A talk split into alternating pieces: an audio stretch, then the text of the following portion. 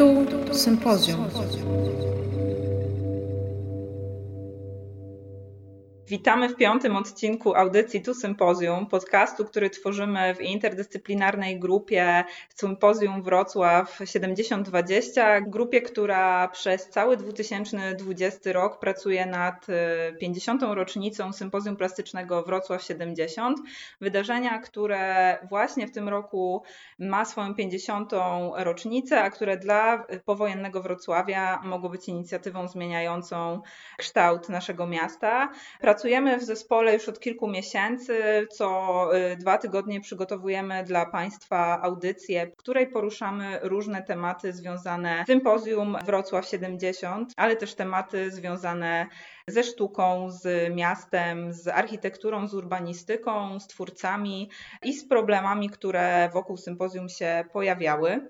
Dzisiejszy odcinek y, poświęcamy miastu, osiedlu, ale również obiektom pozornie afunkcjonalnym, zwanym tak ze względu na swoje niekoniecznie jasno rozpoznawalne przeznaczenie. Mamy tu na myśli dzieła sztuki, rzeźbę plenerową i różnego rodzaju interwencje, która w przestrzeniach miasta, przestrzeniach miast różnych pojawiała się przy okazji tworzenia nowych osiedli blokowiskowych, przy okazji tworzenia nowej tkanki miasta, przy okazji odbudowy w miast powojennych. Temat miasta, osiedla i obiektów funkcjonalnych już wspomnianych dzisiaj dyskutujemy w gronie trzech osób. Maciej Bójko, Steve Center. Michał Duda z Muzeum Architektury we Wrocławiu.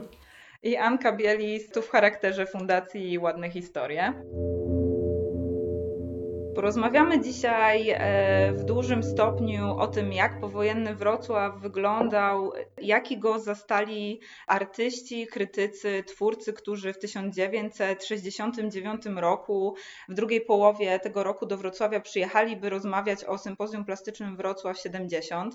Ale zanim o tym, jakimi oczami go ujrzeli w 1969 roku, porozmawiamy głębiej, e, porozmawiamy o tym, jakie osiedla jakie budynki, jak ten nowy Wrocław wyglądał, dojść, spróbujmy dojść może do tego, co przez te 20 lat po 1945 roku, po zakończeniu II wojny światowej w naszym mieście we Wrocławiu się działo. Wrocław był miastem w dużym stopniu zniszczonym, wymagającym odbudowy, wymagającym łatania starania się o to, żeby mieszkańcy, którzy na tak zwane ziemie odzyskane z innych części Polski się przesiedlali, żeby mieli gdzie mieszkać, gdzie, mieli gdzie e, tworzyć nowe życie. Części południowe i zachodnie to były te najbardziej zniszczone przestrzenie. Wrocławianie, nowi wrocławianie i wrocławianki zasiedali przede wszystkim wschód i północ naszego miasta, Biskupin, Sempolno, Karłowice. Natomiast dzisiaj skupimy się przede wszystkim na rozmowie o południu Wrocławia, o południu, które wydaje nam się, że do dziś nie zostało w pełni ukształtowane. Artyści, którzy zostali zaproszeni na sympozjum w 1970 roku, odbyli kilka wycieczek po Wrocławiu, żeby przyjrzeć się temu, jak miasto właśnie w 1970 roku wygląda, gdzie mogą znaleźć dla siebie przestrzenie do realizacji swoich prac i interwencji. Co mogli zobaczyć w tym 1970 roku? Ja w ogóle strasznie mi tego zazdroszczę, bo to jest taki moment e, wielkiej zmiany w tym mieście i takiego no, domniemanego albo planowanego tygrysiego skoku, który miało to miasto no, przy zaangażowaniu minimalnych środków, ale jednak wykonać. Bo, bo pamiętajmy, że ten Wrocław naprawdę był kompletnie zniszczony. E, I paradoksalna sytuacja polegała na tym, że bardzo szybko przybywała ludność, jakby liczba ludności, a jednocześnie w statystyce ilość ludzi na izbę mieszkalną spadała właściwie do początku lat 60. Nie? Więc jakby budowano ciągle za mało. No i właściwie ten moment po przełomu lat 50. i 60., kiedy wraz z Orwilżą udało się wybudować tutaj kilka takich e, ikonek współczesnej architektury, e, był fajnym momentem, ale to dalej nie załatwiło wielkiego głodu mieszkaniowego, więc przyszła pora na, e, właśnie w latach 60. na to, żeby postawić na nogi e, południe, które e, na początku tej dekady było właściwie taką kompletną pustynią z jakimiś nielicznymi ostańcami kamienic, które udało się uchować.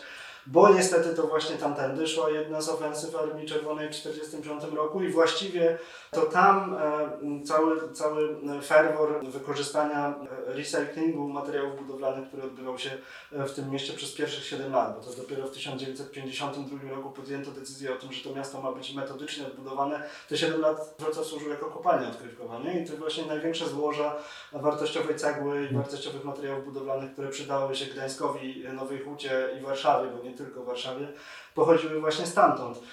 No ale już jakby od połowy lat 50. zaczęto fantazjować na temat tego, co tam zrobić i to, to wtedy jeszcze było tak zwane Wielkie Południe. 320 hektarów od właściwie ulicy Grabiszyńskiej do Chubskiej i to było nieprawdopodobne wyzwanie planistyczne, no, którego lokalni planiści no, nie dźwignęli. Trochę, trochę yy, przypomina mi to odcinek trzeci audycji tu sympozjum, w której jedna ze współtwórczyń samego sympozjum, Szpakowska-Kujaska, opowiadała o tym, jak jechała tramwajem przez y, oś y, powstańców śląskich, dzisiejszych powstańców śląskich i mówiła, że jechała przez dzikie pola. Tak. I że ona miała takie marzenie, że po prostu, żeby w jakiś sposób coś się tam zadziało, żeby już nie jechać przez smutne, szare, dzikie pola. Więc południe musiało w ten sposób wyglądać rzeczywiście. Tak, dokładnie. Na początku lat 60. tak wyglądało, że z obecnego wzgórza Andersa widać było spokojnie rejon ulicy Zielińskiego. Nie? No to wyobraźmy sobie, jaka to była, jaka to była panorama. Nie? To, to była naprawdę pustynia.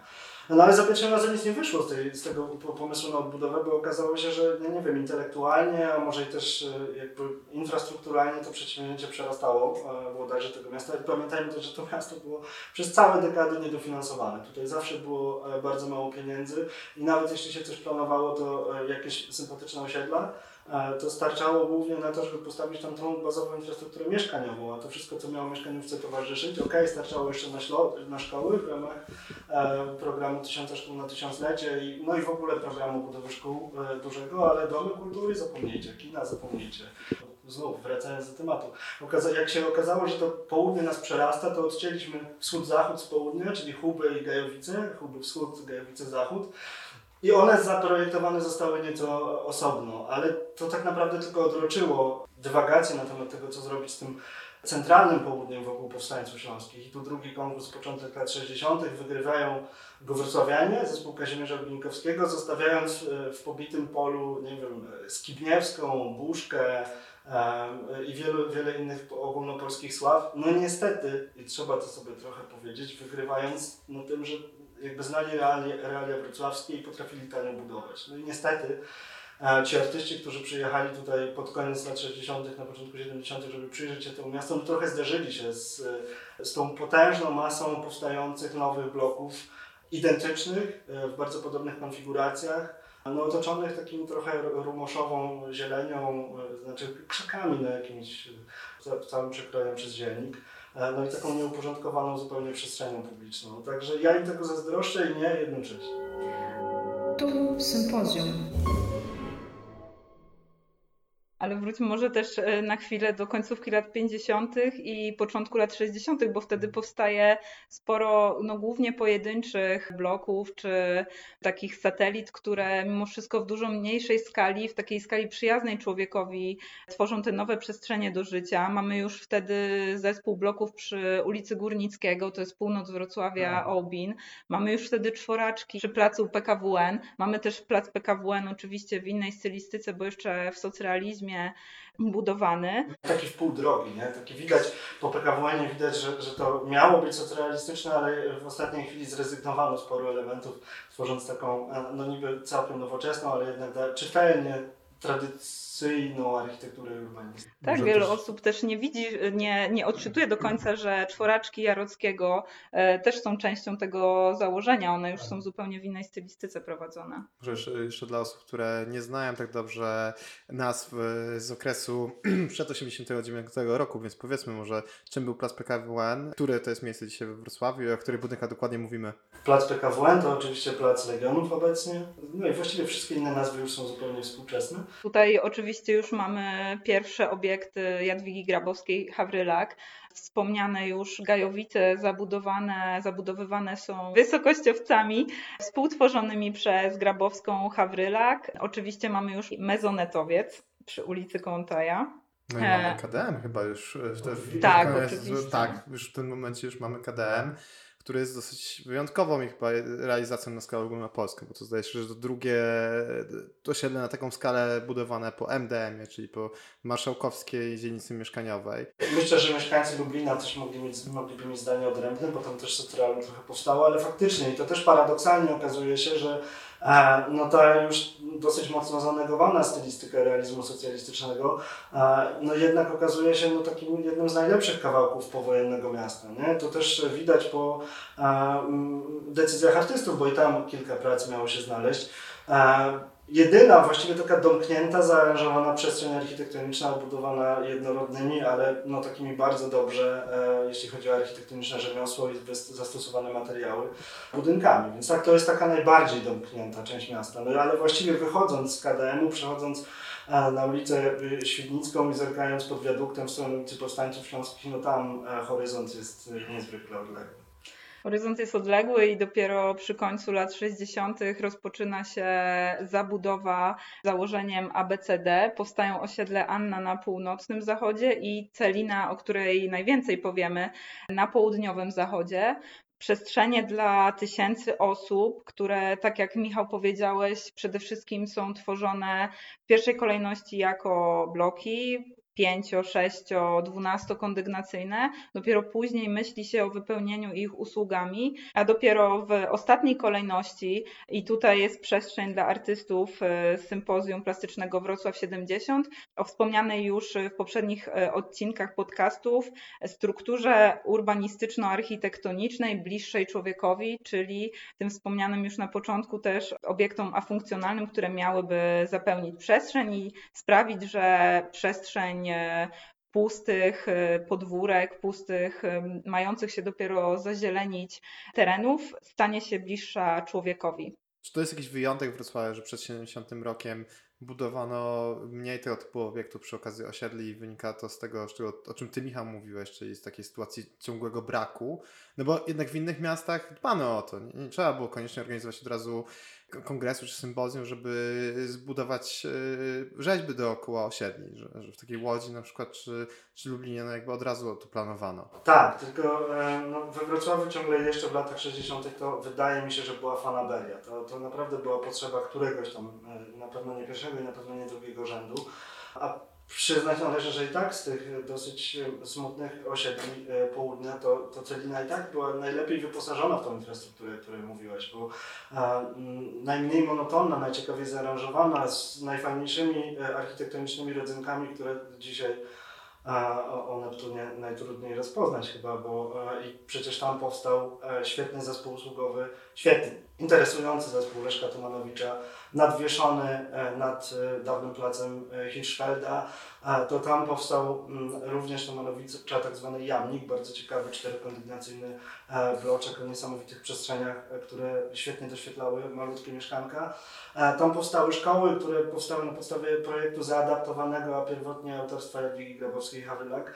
I te szkoły właśnie już bo jakby geneza tych szkół wzięła się z Gajowic właściwie, to tam e, zespół dwóch szkół podstawowych zaprojektowany właśnie przez Grabowską Hawrylak z takimi bardzo turystycznymi, żebrowymi elewacjami z prefabrykatów, które pozwalały obciąć o 50% koszty budowy.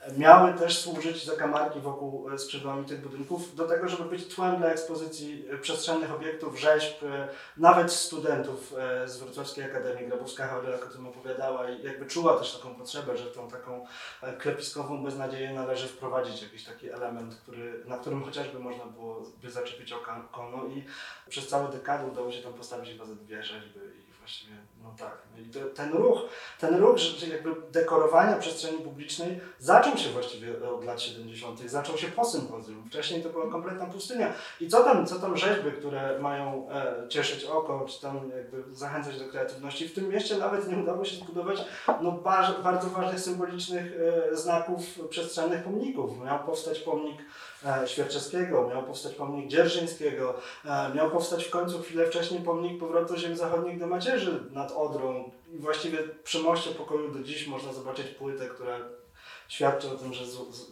położono kamień węgielny pod ten pomnik, a zorganizowano wielki konkurs, w którym wzięło udział stu kilkudziesięciu plastyków.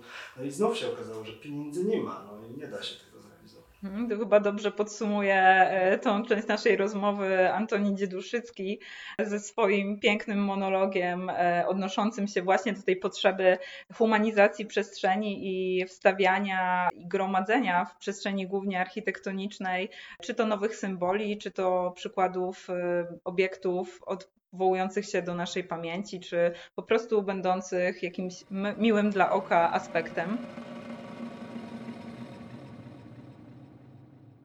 Coraz częściej zdajemy sobie sprawę, że miasto nie może stanowić jedynie bardziej lub mniej sprawnej maszyny do życia, łączącej systemem komunikacji zespoły zabudowy o ściśle określonych funkcjonalnych podziałach na miejsca pracy, osiedla i centra usługowe. Aby w skomplikowanym organizmie miejskim człowiek mógł wygodnie żyć i dobrze pracować, potrzebne mu są nie tylko wydzielone miejsca na wypoczynek i rozrywkę, nie tylko mikroelementy naturalnego otoczenia w postaci parków, zieleńców i skwerów, ale również czynniki niejako wiążące jego własną skalę ze skalą architektury i ulic, obiekty pozornie afunkcjonalne, dzieła sztuki.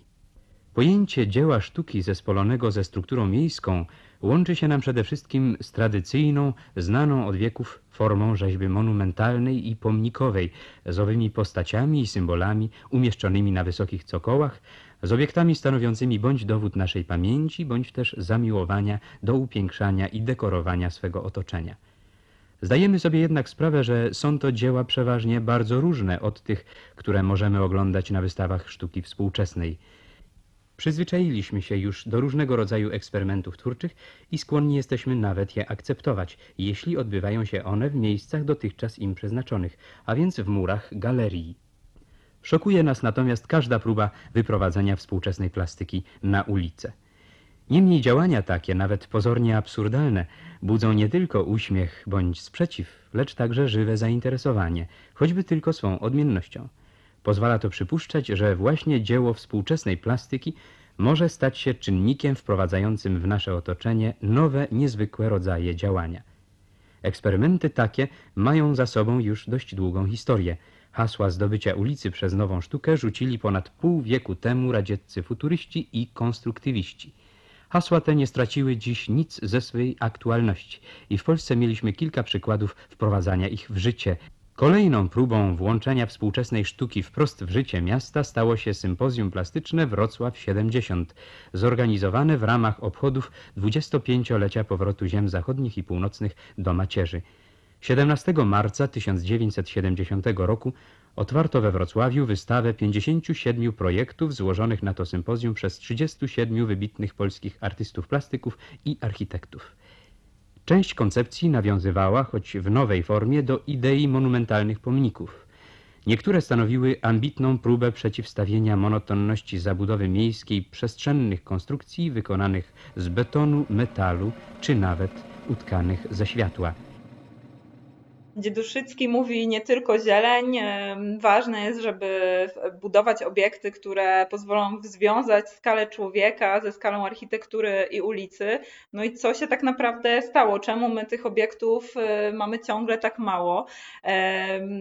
Ciekawe jest to, że pisząc, y, pisząc y, pigułkę wiedzy o sympozjum, jeden z materiałów edukacyjnych, który powstał też w wyniku działania naszej grupy roboczej Sympozjum Wrocław 7020, My tu podsumowujemy sympozjum pisząc mimo upływu czasu, zagadnienia podjęte przez artystów tworzących sympozjum na, są nadal aktualne. Monotonia architektury, brak sztuki współczesnej w przestrzeni publicznej, czy też brak niekonwencjonalnego podejścia w jej planowaniu i zagospodarowaniu. Trochę ponura refleksja, która myślę zostanie przez nas zaraz y, tutaj zagospodarowana, przez nasz potencjał y, krytyczny. Natomiast y, mamy lata 70. po sympozjum, mamy plenery, które odbywają się jeszcze wcześniej w Osieku czy w Elblągu i te przykłady tworzenia obiektów w przestrzeni miasta z dużym sukcesem są, więc czemu, czemu tak naprawdę nie możemy teraz cieszyć się obiektami w wielu innych miastach, które mogły tą przestrzeń humanizować, ale też dostarczać jakiegoś rodzaju zabawy estetycznej, przyjemności mieszkańcom i mieszkankom miasta. To jest taka super specyficzna sytuacja. Od razu pomyślałem o Warszawie w ogóle i o przestrzeni publicznej Warszawy, która przez lata została zagospodarowana, zwłaszcza, przez lata po 89, została zagospodarowana miejscami upamiętniającymi powstanie warszawskie. I tego, I tego jest po prostu mnóstwo. Praktycznie w każdym bloku, na każdej ulicy istnieje jakaś jedna tablica pamiątkowa, mikrorzeźba i tak dalej. Więc jakby ta pamięć historyczna, mam wrażenie, zagospodarowała nam, na, zwłaszcza w Warszawie, tą sferę przestrzeni publicznej, że tam nie, niewiele było przestrzeni dla artystów. E, I we Wrocławiu tak kurczę, myślę, że po 89 również ta taka warstwa symboliczna zagospodarowała strasznie przestrzeń publiczną. No, koniec końców miejsce pomnika cesarza Wilhelma, zdaje się, przy ulicy Świdnickiej, przy skrzyżowaniu z Podwalem, no zajął Chrobry. A, a, a plany były inne. Plany były takie, że miały ją zająć zresztą... Yy, rzeźba wykonana w trakcie sympozjum Wrocław 70, natomiast no, propozycja została tak. odrzucona przez sympozjalistów. No, krótki epizod y, rzeźby Wrocławskie Święto Kwiatów, takiej, która rzeczywiście e, w duchu tych realizacji PRL-u była tworzona. Bo wszystko jakby przepchnęło trochę na inny tor myślenia o przestrzeni, bo tych rzeźb trochę we Wrocławiu powstało. E, to, że my jesteśmy takim trochę, trochę populacją, społecznością bez pamięci historycznej właśnie, to, że my jesteśmy trochę wyrastającymi dopiero nomadami, E, to myślę, że dopiero nasze pokolenie odkrywa gdzieś w krzakach pozostałości, a to tańczącej pary na, e, na osiedlu przyjaźni, a to jakichś mocno uszkodzonych rzeźbek na Popowicach, na wrocławskim zachodzie i na wielu innych osiedlach, które są, nie? które tam gdzieś się uchowały całe szczęście w mniej lub bardziej uszkodzonej formie. E, myślę, że to też zadziałał, to, to ten rozpad to też jest pochodne tego, że one nie, nie miały gospodarza, nie miały właściciela, bo najlepiej zachowały się te, które gospodarza miały. E, I te, które były wykonane i jakby zapłacone z konkretnych źródeł, czyli na przykład cała kolekcja rzeźb plenerowych przy Hutmenie. Nie? Tam, e, tam nagle pojawił się i to właśnie tuż po sympozjum, nie wiem czy on czasem już nie był dyrektorem w trakcie sympozjum, E, Aleksander Sałaga, dyrektor, który miał taki pomysł, żeby upiększyć przestrzeń przylegającą do zakładu pracy, żeby jego robotnikom i ludzie, ludziom, którzy tam przechodzą obok, było przyjemniej. No powstała świetna Jagusia Telera, jedna z w ogóle nielicznych rzeźb mobilnych w tym kraju w przestrzeni publicznej. Co prawda nie kręci się obecnie, zresztą my, z tym mechanizmem nie jest do końca tak. No ale woda tryska i forma jest bardzo interesująca, taka murowska. Jest kompozycja z rur, tych rur trochę ubyło, e, zdaje się. Jest kolumna nieznanego autorstwa, są te skrzydła. Mm, szkoda, że, tego, że to się nie rozproszyło gdzieś po okolicy, tylko jest tak skoncentrowane jako taka właśnie, no nie wiem, nierozpoznana galeria rzeźby plenerowej.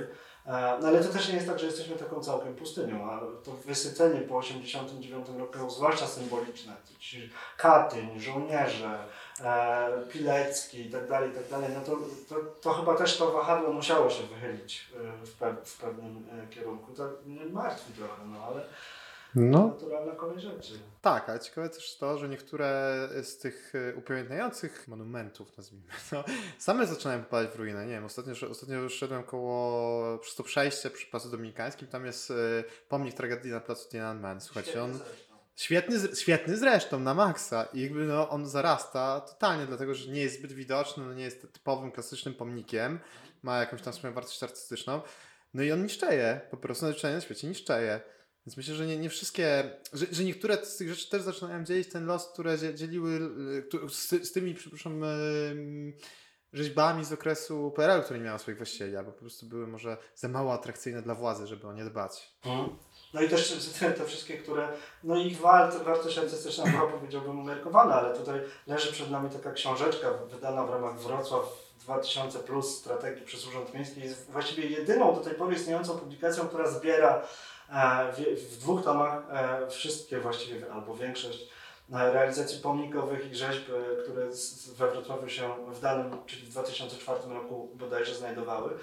No ja sobie nawet odświeżając to przed naszą rozmową nie zdawałem sprawy, ile zniknęło rzeźb, e, czy tam obiektów e, przestrzennych z, naszego, z naszej panoramy wraz z utratą e, właścicieli, a to upamiętniający 30-lecie Ormo, a to u, u tak zwanych utrwalaczy, a to jakieś i tak dalej, i tak dalej. Ci wszyscy tacy obecnie wątpliwej proweniencji, tak zwani, tak, tak zwani bohaterowie wyklęci. No, to, to wszystko gdzieś poznikało, zostały jakieś puste cokoły i Bóg raczy wiedzieć, gdzie te pomniki się obecnie znajdują. Dla mnie też ciekawą zawsze formą e, w miastach, przede wszystkim we Wrocławiu, były witacze, które po pierwsze w jakiś sposób zarysowywały granice dzielnic i Mhm. wyznaczały trochę ich charakter. Też e, rzeczywiście były realizowane w dużym stopniu przez zakłady, które głównie na e, dzielnicy Fabryczna Mhm. funkcjonowały a z drugiej strony był po prostu takim miłym, atrakcyjnym elementem, z którym można by się identyfikować. Wspominałeś tutaj o rzeźbach przy Hutmenie. E, ja się właśnie zastanawiałam, czy czasem e, współpraca robotników Hutmana e, przy sympozjum, czy te rzeźby nie były pokłosiem. Tak, tak, bo one w, Wszystkie trzy mają zupełnie inny charakter, wykonane są z innego tworzywa, zostały wykonane w czynie społecznym, były zwane głównie Jagusia tutaj pupilką e, robotników. I to też jest ciekawe, czy, czy właśnie to jakoś, te spotkania sympozjalne w jakiś sposób odcisnęły swój znak na, na tym, jak później ta przestrzeń e, fabryki była ozdabiana. I naprawdę, bo wiele z tych rzeczy, które gdzieś tam po krzakach stoją we Wrocławiu, to nie są jakieś wybitne dzieła sztuki, nie? ale to są takie określacze przestrzenne. Spotyka się przy nich, pije się wino przy nich, pali się fajki, chodzi się na randki. E, to są takie miejsca, które określają przestrzeń, promieniują w jakimś tam zasięgu, czy kwartału, czy osiedla, czy dzielnicy. E, no trochę tego brakuje, bo w ostatnich latach nam też tak poszło w centralizację mocno, nie? Poszły duże pieniądze na jakieś bardzo drogie rzeźby w centrum miasta, e, a jakby peryferia zostały kompletnie odpuszczone, chociaż nie do końca kompletnie, bo tutaj abstrahując od opinii, trzeba powiedzieć, że jest jeden deweloper, który stara się w każdą swoją realizację wcisnąć jakieś dzieło sztuki, a to po prostu lokomotywę na centralnym skrzyżowaniu dzielnicy zachodniej, a to Ludwik Ogorzelec przy ogrodach Cholera e, e, mówi o Archikomie. Olimpia Porti, tu drugi fragment tej lokomotywy, tak, tak. No tak, ale wydaje mi się też, że e, to jest nie też taka oddolna dążność do tego, żeby ta przestrzeń stawała się jakaś, żeby ją w jakiś tam sposób zmieniać, stać swój ślad. E, I we Wrocławiu to było pewnie, to było naj, myślę, że najbardziej realizowane przez e, oddolne ruchy związane z street artem, związane z BWA Wrocław i z pierwszym Biennale Out of Something, które bardzo dużo wniosło do przestrzeni publicznej poprzez murale, no bo wiadomo, że jakby to, to istnieje pewna siła społeczna, ale wciąż finansowanie nie jest największe, więc to jest jakby taka forma, którą można było e, w dosyć łatwy zaimplementować, zwłaszcza jeszcze w czasach, kiedy w Wrocławiu nie było tak dużo deweloperki i było to proste i łatwe znaleźć ścianę do moralu. I nie jest Wrocław jedynym takim przykładem, bo Łódź, która w pewnym momencie została nazwana jakimś polskim miastem murali, jakby też poszła tą drogą, chociaż tutaj to ciekawe, Łódź jest miastem, które jakby ma dużą ilość tych obiektów afunkcjonalnych, które, które istnieją od czasu budowania wielkich oświetli typu Teofilów czy Redkinie. Cała publikacja o tych rzeźbach, powstał, powstała aplikacja, która pozwala sobie chodzić po mieście i znajdować wszystkie te rzeźby, pozwala sobie znajdować e, różnego typu e, murale, więc inne miasta w jakiś tam sposób to zauważają i nie tylko jakby już ludzie to zauważają, ale też zauważają to władze. Ciekawe, że u nas jakoś tak mało było tego zauważenia dotychczas, że, że to, to, to oko władzy było zsunięte w inną stronę. Tu mi się przypomina jeden pozytywny przykład, e, na który ostatnio trafiłam. Przy okazji e, tworzącego się wciąż Parku Manmuta mm, zostały przeniesione i nieco odnowione e, rzeźby, rzeźba, zespół rzeźb kamiennych Rodzina, mhm. który jest jednym z, z trzech takich obiektów przy rzece Ślęzy się znajdujących. I on rzeczywiście został wtopiony w nieco inną przestrzeń, trochę e, bardziej zadbany, ale to jest też pokłosie wrocławskiego budżetu obywatelskiego i właśnie tej siły oddolnej, o której powiedziałeś. Wrocławski budżet obywatelski mm, jest pewnym narzędziem, który też dosyć słabo jest akurat w tej przestrzeni tworzenia symboli. Może to i dobrze y, wykorzystywany, ale jest to jakiegoś rodzaju narzędzie, które, które warto by tutaj też w stronę takiej rzeźby plenerowej i obiektów afunkcjonalnych może skierować. A także no, też o tym tutaj mówiłeś, y, siła oddolna związana z muralami. Pokłosie Out of Something to były liczne projekty związane, zgłaszane przez mieszkańców i mieszkanki w ramach na przykład mikrograntów w 2015 i 2016 roku, gdzie po prostu fala propozycji na różnego rodzaju murale e, na swoim osiedlu szła równo od centrum do peryferii i rzeczywiście wydaje się to taka forma e, oznaczania swojej przestrzeni, jakiegoś budowania tej wizji wizualnej tożsamości, która jest najbardziej dostępna przy mechanizmach i przy funduszach, którymi dysponujemy.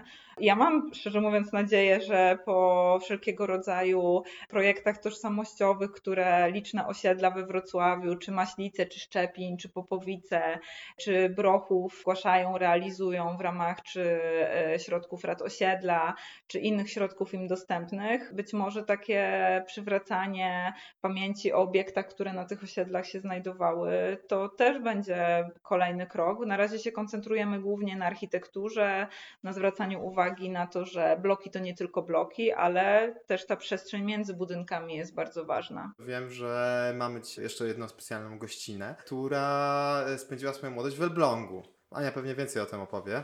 Tak, Martyna Zaradkiewicz, z którą zupełnie przypadkiem e, zgadałyśmy się, że swoją młodość, tak jak mówisz, swoje dzieciństwo spędziła w Elblągu. Z Elblągiem jest bardzo mocno związana, bo wciąż tam jeździ do swojej rodziny. Ona przez wiele lat e, zupełnie nie odczytywała e, realizacji powstałych w ramach pleneru elbląskiego i plenerów licznych imprez artystycznych właśnie na terenie tego miasta jako coś nadzwyczajnego. O tym powie właśnie w nagraniu. Elbląg jest moim ukochanym miastem. Miastem e, o tyle niesamowitym, że jednym z najstarszych, albo i nawet najstarszym w Polsce, ale przede wszystkim dlatego, że jest to miasto galeria. Miasto, w którym e, funkcjonują w codzienności e, mieszkańców przestrzeni pomiędzy blokami, siedlach, w parkach, przy ulicach, niesamowite rzeźby, które powstały podczas e, plenerów, podczas e, Biennale e, Form Przestrzennych, które odbywało się od 65 roku przez około 20 chyba lat właśnie w tym mieście. Jako dziecko totalnie nie wiedziałam, nie miałam zielonego pojęcia, nawet do głowy mi nie przyszło, że, że to, co znajduje się w tej przestrzeni miasta jest czymś wyjątkowym, że jest jakby konsekwencją e, tak, e, takich, a nie innych działań. E, te rzeźby, które napotykałam w mieście, wydawały mi się naprawdę czymś bardzo naturalnym. Dla dzieciaków były wspaniałymi drabinkami, placami zabaw. Oczywiście mama zabraniała mi się wspinać na te wszystkie wspaniałe obiekty, ale wiadomo, że jak tylko się przydarzała taka okazja, marzeniem każdego dziecka było po prostu wspiąć się na, na jedną ze wspaniałych instalacji. Myślę, że nie zadawałam sobie pytania, czy to jest sztuka, czy nie, do pewnego momentu. Bardziej właśnie interesowało mnie e, to, czy można na to wejść, e, z tego poskakać, poprzeciskać się przez jakieś otwory, zrobić fikołka i to było to było coś najważniejszego w tych czasach dziecięcych. Nie wiem, czy, czy to, że właśnie dorastałam w takim miejscu, a nie innym, E, miało wpływ na to, że zajęłam się sztuką. E, ale być może tak, bo to było coś dla mnie tak naturalnego, tak samo jak później pojawiła się jakaś potrzeba tworzenia, którą e, też jakby nie dało się walczyć. To nawet nie było kwestia tego, czy, czy ja chcę coś robić, czy nie, po prostu była taka potrzeba i myślę, że być może to jest właśnie za sprawą, za sprawą miejsca, w którym dorastałam, tego, że właśnie ta sztuka w przestrzeni była czymś tak naturalnym, tak wpisanym w krajobraz, e, że niewyobrażalne było dla mnie, że ich tam nie ma. Też myślę, że jako, jako dzieciak, e, jak gdzieś tam mm, z rodzicami e, wyjeżdżałam dalej, to jakby zawsze byłam przekonana, że, że jakby to jest jakiś element, element, element miasta.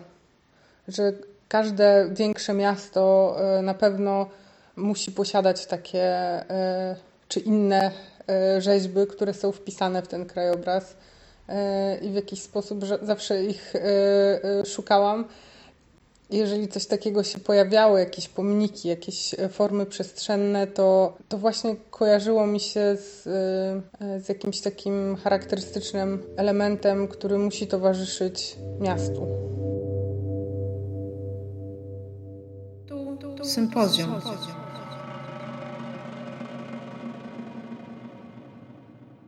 Ja jeszcze tutaj nawiążę, e, bo ty, Michał, powiedziałeś o tym e, stawaniu się alternatywnymi symbolami, jakimiś takimi wyznacznikami, witaczami, punktami do orientacji na osiedlach i tu mi się z kolei Tychy przypomniały. Mhm. Miałam okazję w zeszłym roku zwiedzać przede wszystkim tam część osiedla D, na którym zostały zrealizowane w 70 latach właśnie rzeźby plenerowe, nawiązujące w dużym stopniu na, do kosmosu, takich zjawisk związanych z osiedlaniem e, właśnie kosmosu i podróżami w kosmos, bo wtedy ten temat był bardzo mocno wałkowany i wśród e, ludzi żywy.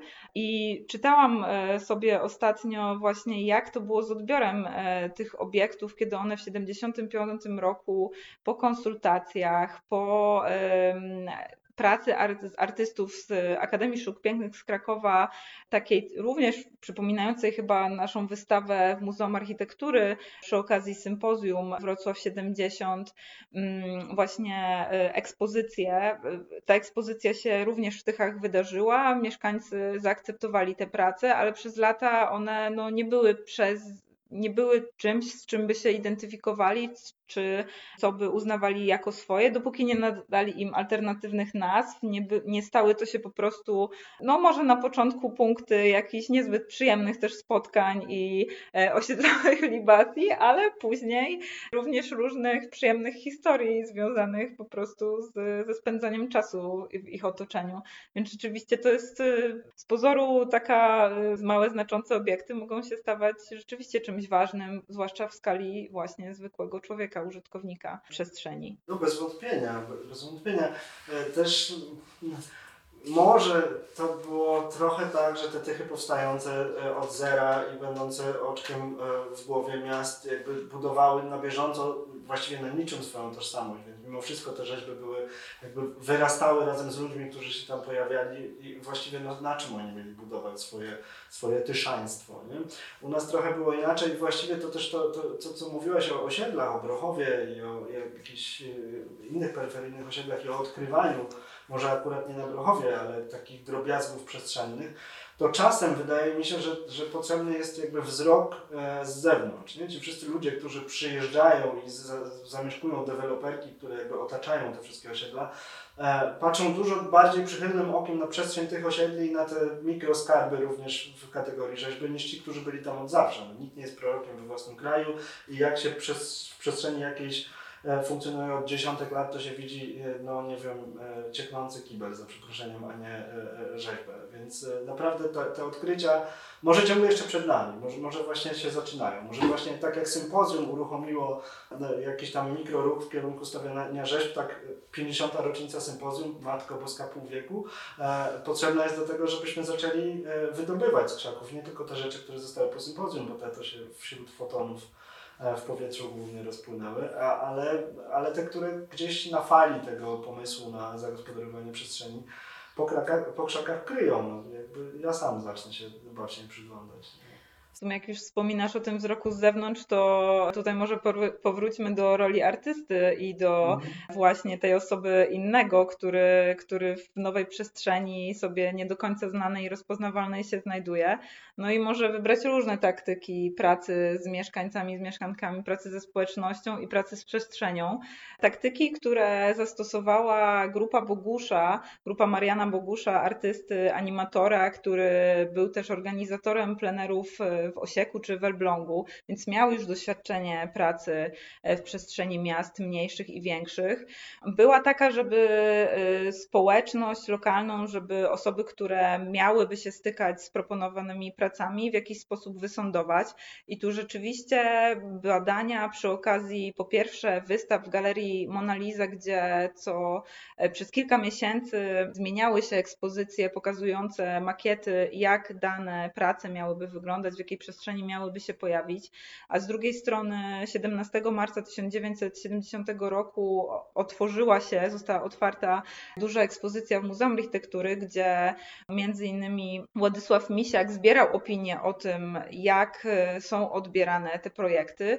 No to była taka taktyka jak na tamten czas niespotykana, prawda, żeby, żeby jednak angażować osoby e, w współtworzenie wizji prac, o której na kilka lat y, czy kilkanaście lat zapomnieliśmy później i teraz jesteśmy w takim okresie, gdzie bardzo duża rola pracy ze społecznością, sztuki dla społeczności, w ogóle wchodzenia właśnie ze sztuką w strukturę miasta, no to jest coś, z czym już jesteśmy na porządku dziennym, czemu sprzyjamy i wiemy też, że proces postawienia jakiegoś obiektu musi być poprzedzony diagnozą, konsultacjami, badaniem przede wszystkim potrzeb osób, które ją zamieszkują.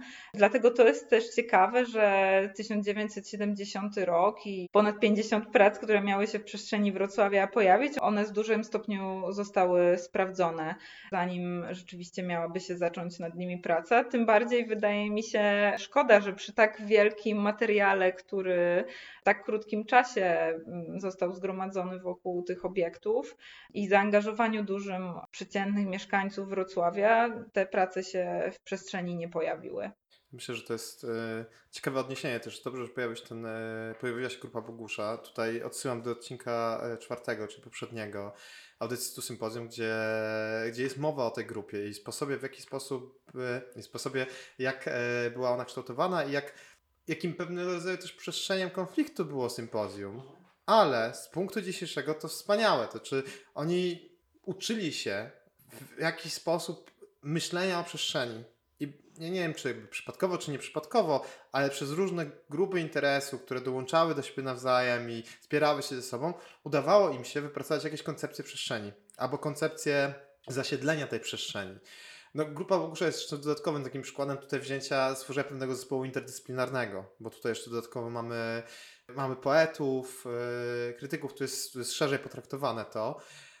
I to chyba nieprzypadkowo również my się odnosimy w naszych działaniach jako grupa robocza e, do sympozjum w 170 w 2020 roku, 50 lat później, bo wydaje się, że dzisiaj jak nigdy potrzebujemy w Polsce rozmawiać o przestrzeni publicznej w momencie, kiedy ulega ona gentryfikacji, kiedy, kiedy rządzi nią sfera prywatna tak naprawdę, a miasto raczej jest przychylne tej sferze prywatnej, żeby nie powiedzieć inaczej, no to wrócenie do takiej myśli otwartego, może nie konfliktu, ale takiego otwartych rozmów wokół przestrzeni jest super cenne dla mnie najbardziej interesujące w tych założeniach pracy dla grupy Bogusza.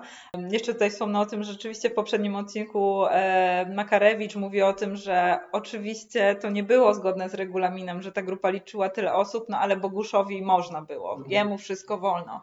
E, I on rzeczywiście no, poprzez włączenie plastyków i też poetów do e, swojego zespołu, którzy nie byli oficjalnie notowani jako członkowie sympozjum, no tu mocno naruszył warunki, ale też jako jedyny tak naprawdę te początkowe warunki dla sympozjum realizował, gdzie założeniem było, że powstaną interdyscyplinarne zespoły, że zostaną włączeni architekci urbaniści. Tych architektów przecież już to wielokrotnie w poprzednich odcinkach padało, było tylko dwóch, to był Hansen i Jarocki, więc, więc tu głównie artyści, plastycy, którzy praktykowali malarstwo wcześniej, oczywiście też mieli doświadczenie w plenerach, ale no oni, oni mieli pracować z przestrzenią. Natomiast y, no, grupa Bogusza, projekty bardzo zróżnicowane. Myślę, że też y, ja akurat przez rok mieszkałam y, przy ulicy Kruczej i dzień w dzień przestrzeń, ulicę przy Jamniczku, szkołę, liceum numer 5, objeżdżałam ulica Jantarowa czy Energetyczna były zawsze dla mnie jakimiś totalnymi opłotkami właściwej ulicy Kruczej, już wspomnianej Gajowic, ja muszę przyznać, że dopiero jak y, przy okazji sympozjum wróciłam do zdjęć tego terenu z okresu wybudowania Celiny, to zdałam sobie sprawę, jak to właśnie zostało kompleksowo zaplanowane. Pamiętam jeszcze z dzieciństwa plac Hirschfelda i przyjeżdżanie z rodzicami pod właśnie tym nadwieszonym pawilonem. W, w różnym stopniu e, eksplorowanie też przestrzeni tych pawilonów handlowych, które, które, którymi było poutykane osiedle. A teraz y, no, wydaje mi się, że ta super zazieleniona przestrzeń podwórek, gdyby między zielenią drzew, krzewów, prace zaproponowane przez Bogusza, ale nie tylko, bo też przez Jerzego Jury Zielińskiego czy Jerzego Olkiewicza. To były prace kilkumetrowe, niektóre dochodziły do 10 metrów wysokości. E, skwer przy ulicy e, właśnie Kruczej i przy kościele, który na niej się znajduje.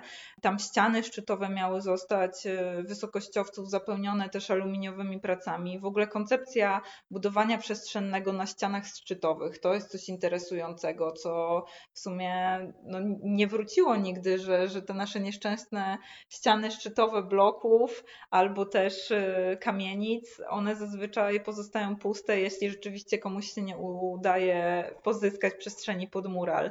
Przestrzenie pod mural były, że tak powiem, wyzyskiwane już i w głębokim PRL-u. Ja pamiętam, mieszkając przez wiele lat na, na skrzyżowaniu Dąbrowskiego i Kniaziewicza, naprzeciwko miałem wspaniały mural przedstawiający klucz z napisem DZBM, więc reklamował e, firmę, przedsiębiorstwo zajmujące się zarządzaniem E, mieszkaniami w, w, w, mojej okolicy i to było e, super.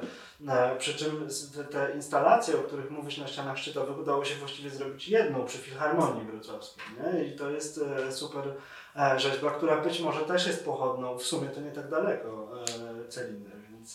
Jeśli chodzi jeszcze o działania, interwencje, które miały być zaproponowane na Celinie, to ja pamiętam, że przeglądając y, projekty, y, rzeczywiście też mnie ucieszyło, że szkoła i przedszkole miały zostać zagospodarowane i w jakiś sposób ich, y, ich istota, ich charakter, to, że tam przebywają dzieci, tam jest młodzież, e, zresztą tą młodzieżą, witalnością i siłą jakiegoś powiew, powiewem świeżości grupa Bogusza bardzo się sugerowała w swoich działaniach. Ona rzeczywiście od początku mówiła, że przede wszystkim zależy na dotarciu do tego nowego e, człowieka w Nowym Wrocławiu, do odpowiedzi na jego potrzeby, no i na przybliżeniu mu tego miejsca zamieszkania, który, w które został włożony, przesiedlony albo po prostu je dostał i się cieszył, że je miał.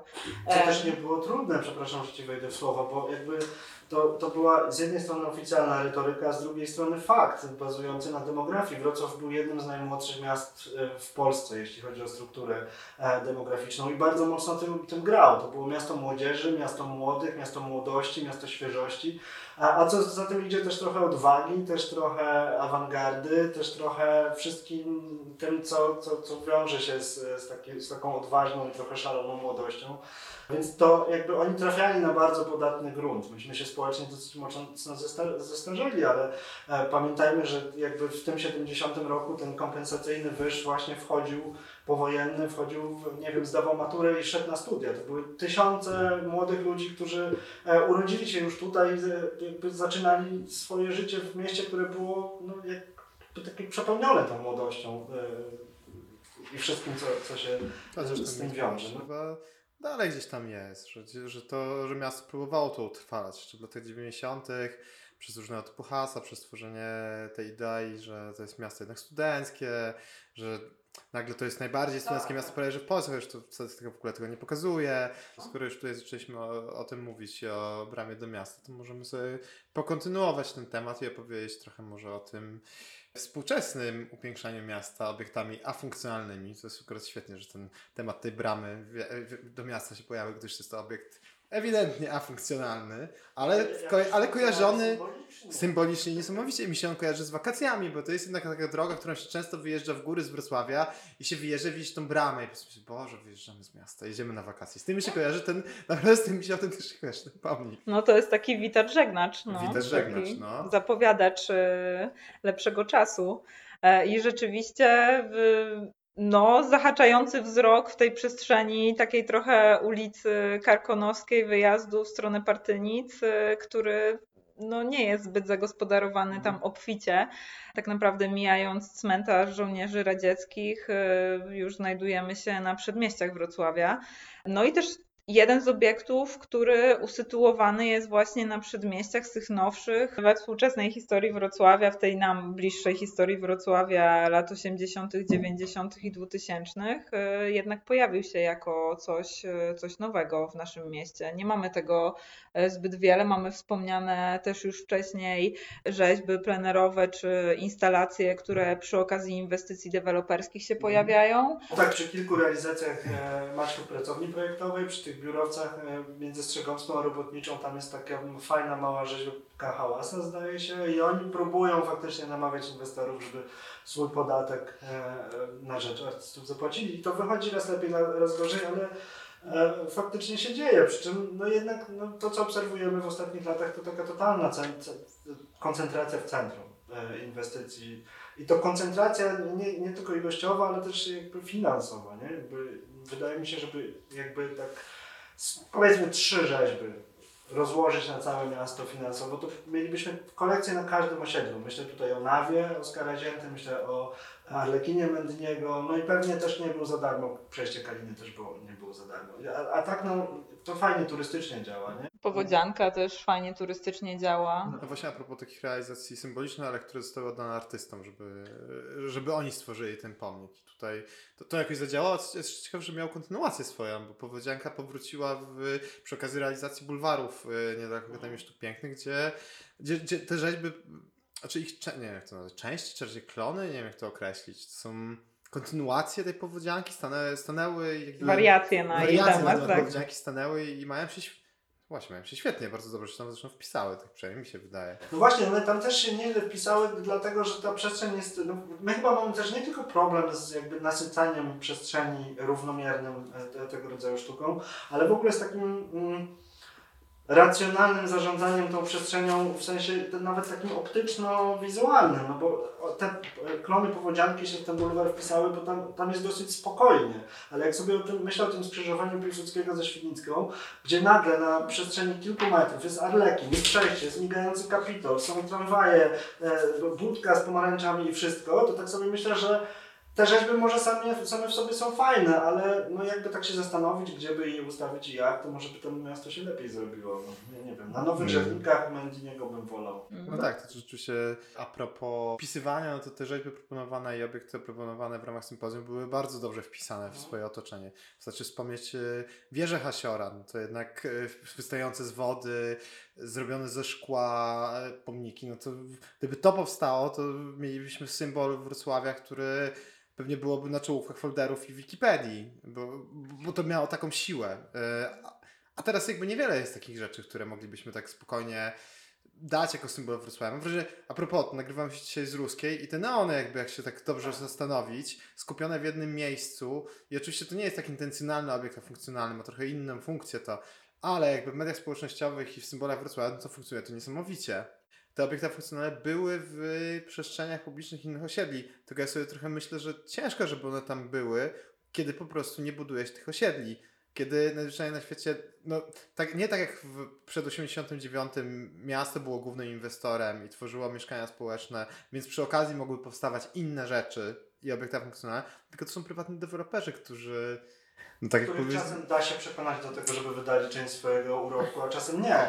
A, ale to jest, to jest grubszy problem, no bo to, to jest problem jakby w ogóle zarządzania przestrzenią wspólną, e, która kiedyś przed 89 rokiem była być może doprowadzona do jednej paranoi, ale teraz jest doprowadzona kompletnie do drugiej. Nie? Jakby wszystko jest na sprzedaż, wszystko można podzielić, poszatkować, nie trzeba tego planować, to się samo zaplanuje. Nie? Niestety wydaje mi się, że jakby to, ten sposób myślenia o niewidzialnej ręce rynku, która nam pięknie poukłada i nikt lepiej nie poukłada miasta, e, pokutuje w głowach urbanistów i, i planistów. E, no i niestety ta niewidzialna ręka rynku jakby nie, nie, nie, nie projektuje rzeźb. Ale projektuje. Wydaje mi się, że świetną kwintesencją tego wszystkiego jest e, vintage developer, który stworzył osiedle promenady wrocławskie, na którym w końcu postawił obiekt afunkcjonalny w postaci własnego logotypu jako główną rzeźbę tego osiedla.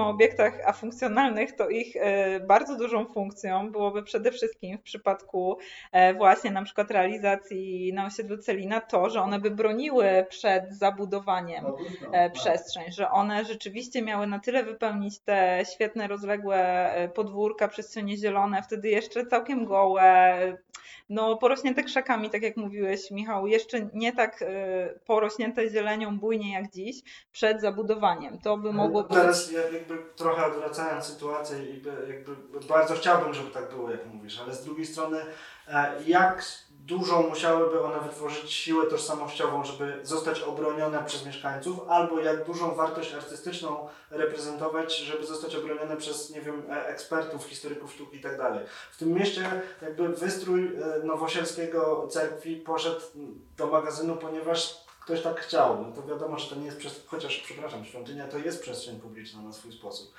E, więc no, mm, jakby nie wiem, chciałbym wierzyć, że tak jest, że ten, te, tego rodzaju mm, obrona przez wstawianie tam sztuki e, przynosi efekt, ale no szczerze. Ja bym tu w oddolność e, liczyła. Myślę, że w, realiach, w jakich jesteśmy, znalazłyby się takie, takie osoby, takie grupy, które by mogły to bronić, bronić tych obiektów, ale rzeczywiście w sytuacji, gdyby one wytworzyły tą więź, e, gdyby wytworzyła się wcześniej ta więź człowieka z, z interwencjami. Ale wiesz, no więź się wytwarza też z architekturą, nie? Z architekturą i jej funkcją, a mieliśmy nie tak dawno sytuację e, no takiego nie, niewybitnego, ale sympatycznego pawilonu, w którym znajdowała się bodajnia Grochowianka i co? I był ruch społeczny, był ruch oddolny, była i co? co? Padł też e, przykład osiedla Hansenów, którego mieszkańcy z najmniejszą chęcią zrównali go z ziemią. E, Jakby, gdyby tylko się dało zrobić termomodernizację za normalne pieniądze i normalne parkingi.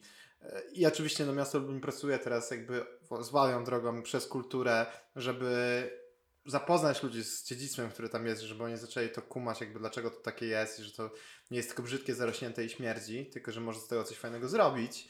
Więc no ja też niestety bym nie wierzył w to, że po prostu tutaj wszyscy staną na barykadach i będą bronili po prostu tego, co zostało z Celiny.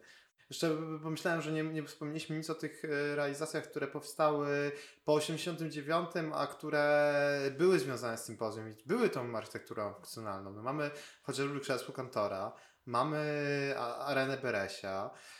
Yy, I one w jakiś tam sposób mogły być zrealizowane, jednak to nie jest tak, że miasto zupełnie po prostu tutaj nie chce. Jakby... Nie, miasto na pewno chce, miasto wydaje mi się, że jak je przycisnąć, bo miasto jakby to też jest, pamiętajmy, co znaczy miasto, urząd. tak. On, on jakby żyje swoim życiem trochę taką ze swoją bezładnością i to jest, to nie jest jak żaden wyjątek. Urząd trzeba kopnąć w kostkę i podłożyć, podłożyć pod nos jakiś pomysł i wtedy być może urząd go zrealizuje albo nie. Tylko, że ja, ja nie wiem, bo na przykład to krzesło kantora wydaje mi się, że ono tak zostało przez te dziesięciolecia przewartościowane semantycznie, że jeśli ono by powstało w 70 roku, byłoby czymś zjawiskowym, a teraz w dzisiejszych czasach to jak powstawało, to tak trochę reklama sprzed Ikei, tak trochę, no takie rzeczy w przestrzeniach się już zadziały wielokrotnie, nie? Więc pytanie, mm, tak samo cóż by dzisiaj kompozycja e, świetlna e, Starzewskiego jakby działała, ona by działała na nas zupełnie, w ogóle nieporównywalnie inaczej. Wtedy 25 lat po wojnie, kiedy szperacze były czymś, co jak się włączało wieczorem, to ludzie truchleli i chowali się w piwnicy, tu w formie tęczy, to jakby semantyka tego aktu była czymś naprawdę nieprawdopodobnym. Dzisiaj każda dyskoteka w Pipidówie świeci laserami w niebo, nie? Jakby nie, nie jest to nas w stanie, nie jest w stanie nas w ten sposób poruszyć. Mi trochę przeszkadza w tych realizacjach, które powstały, to, że one są właśnie wyizolowane z przestrzeni osiedli, z przestrzeni mieszkalnych, bo e, mamy krzesło kantora, jasne, ono jest e, w ścisłym centrum miasta, ale jednak w takiej przestrzeni, która jest użytkowana mocno turystycznie. Ona jest trochę niczyja, jest podnajmowana. Tak, y, mamy arenę Beresia, to jest wyspa Piasek, która jest po prostu punktem e, od do, punktem wycieczek turystycznych. Mamy oczywiście samotność Kozłowskiej, ale ona tutaj no, jest sama w Parku Popowickim, gdzie świetnie, świetnie gra jako pole do zabawy. Rzeczywiście starsi, młodsi ją wykorzystują jako labirynt, jako coś, co, mm, co jest po prostu atrakcyjne i inne niż otaczająca zieleń, ale tu znowu e, popowiczanie z, z moich różnych rozmów, nawet oni nie wiedzą, e, że to jest właśnie taka realizacja z takiej, a nie innej okazji w końcu zrealizowana. Też jej stan na tę chwilę jest mocno podniszczona, mocno pomalowana, wskazuje na to, że, że jest traktowana różnie, tak? Więc no niestety te realizacje, z którymi mamy we Wrocławiu do czynienia, one trochę na obrzeżach y, może nie miasta, ale jakiejś tam świadomości wspólnoty zostały zrealizowane. Wydaje mi się. To chyba wynika też właśnie z tej końcowej intencji włodarzy miasta, że jak już zgodzili się, zgodzili się na to, żeby dana realizacja z sympozjum powstała, no to to jest jakiś akt pokazania się, że tutaj mamy jakąś historię, tutaj coś jest wyjątkowe i tak dalej. Więc gdzie to robimy? No robimy to w centrum, no bo to jednak jest to miejsce, w którym my się pokazujemy. A nikt nie będzie budował jakiś tam po prostu Popowicach, no to wyjątek akurat z tych Popowicach, ale to też wynikało z tego, że to realizowała, zdaje się, że organizacja pozarządowa. Tak, Fundacja Art. No właśnie, że tutaj to nie było do końca tak e, sensu stricte miejska inicjatywa. Więc, e, więc to jest chyba powód, dla którego te rzeczy powstawały, nie powstawały w zasadzie na osiedlach. No trudno powiedzieć, no, no pewnie tak. No, te, te współczesne to też jest pewnie pokłosie znowu tej, tej jakby urynkowienia sytuacji. Nie? No, w systemie nakazowo-rozdzielczym e, wystarczyło, że pan z komitetu e, zadzwonił do e, spółdzielni i była zgoda na to, żeby postawić to na na, na osiedlu, a teraz dogadajcie się z tymi wszystkimi graczami, którzy tu zarządza ktoś ścieżką, tu zarządza ktoś trawnikiem i to nie, to nie jest takie proste, a tutaj jednak taka pragmatyka też działa. Poza tym ja jestem, ja jestem bardzo ciekaw tego, jak zadziała a może to będzie jakaś synergia tego, tej inicjatywy e, e, jubileuszowej z pandemiczną, bo wydaje mi się, że ten zwrot ku osiedlom, to on trochę dostanie rozpędu po tym, jak ludzkość jednak musiała być w zasięgu spaceru od domu i jakby zauważyła to, gdzie mieszka i być może ten, ten taki połączony z możliwościami, które daje budżet obywatelski, jakiś taki mm, mechanizm zwrotu ku osiedlom może dostać, znaczy chciałbym chyba, żeby dostał, dostał przyspieszenie. Czyli co, świadomi e, plusów i minusów, ale też szans i zagrożeń. Tęsknimy za rzeźbą plenerową, za powrotem obiektów afunkcjonalnych. Ja trochę tęsknię za lokalnością i elementem tej lokalności jest e, między innymi rzeźba w plenerze. Jakby tęsknię za tym, żeby e, nie musieć jechać do parku e, tramwajem, tylko żeby mieć skwerek pod domem.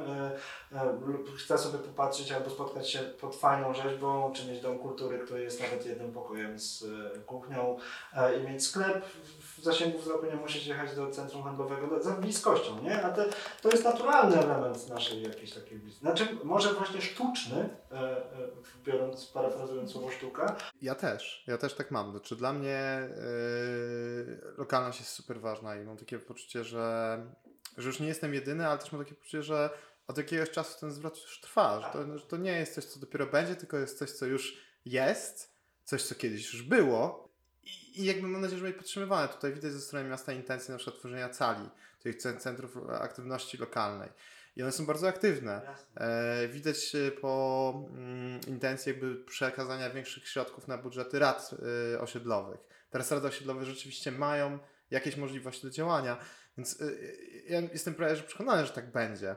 A wracając jeszcze do tych takich obiektów funkcjonalnych na osiedlach. Ja osobiście mieszkam na Hubach i jedną z takich najistotniejszych, najprzyjemniejszych momentów, kiedy przejeżdżam przez ulicę Chłopską, jest, e, jest ten mural z e, poezją e, Dróżdża.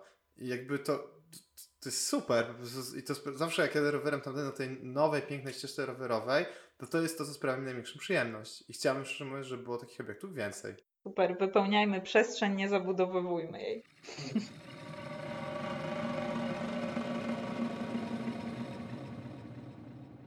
Dziękujemy za kolejny odcinek, piąty już audycji Tu Sympozjum. Rozmawialiśmy w gronie Maciej Bójko, Michał Duda i Anka Bielis.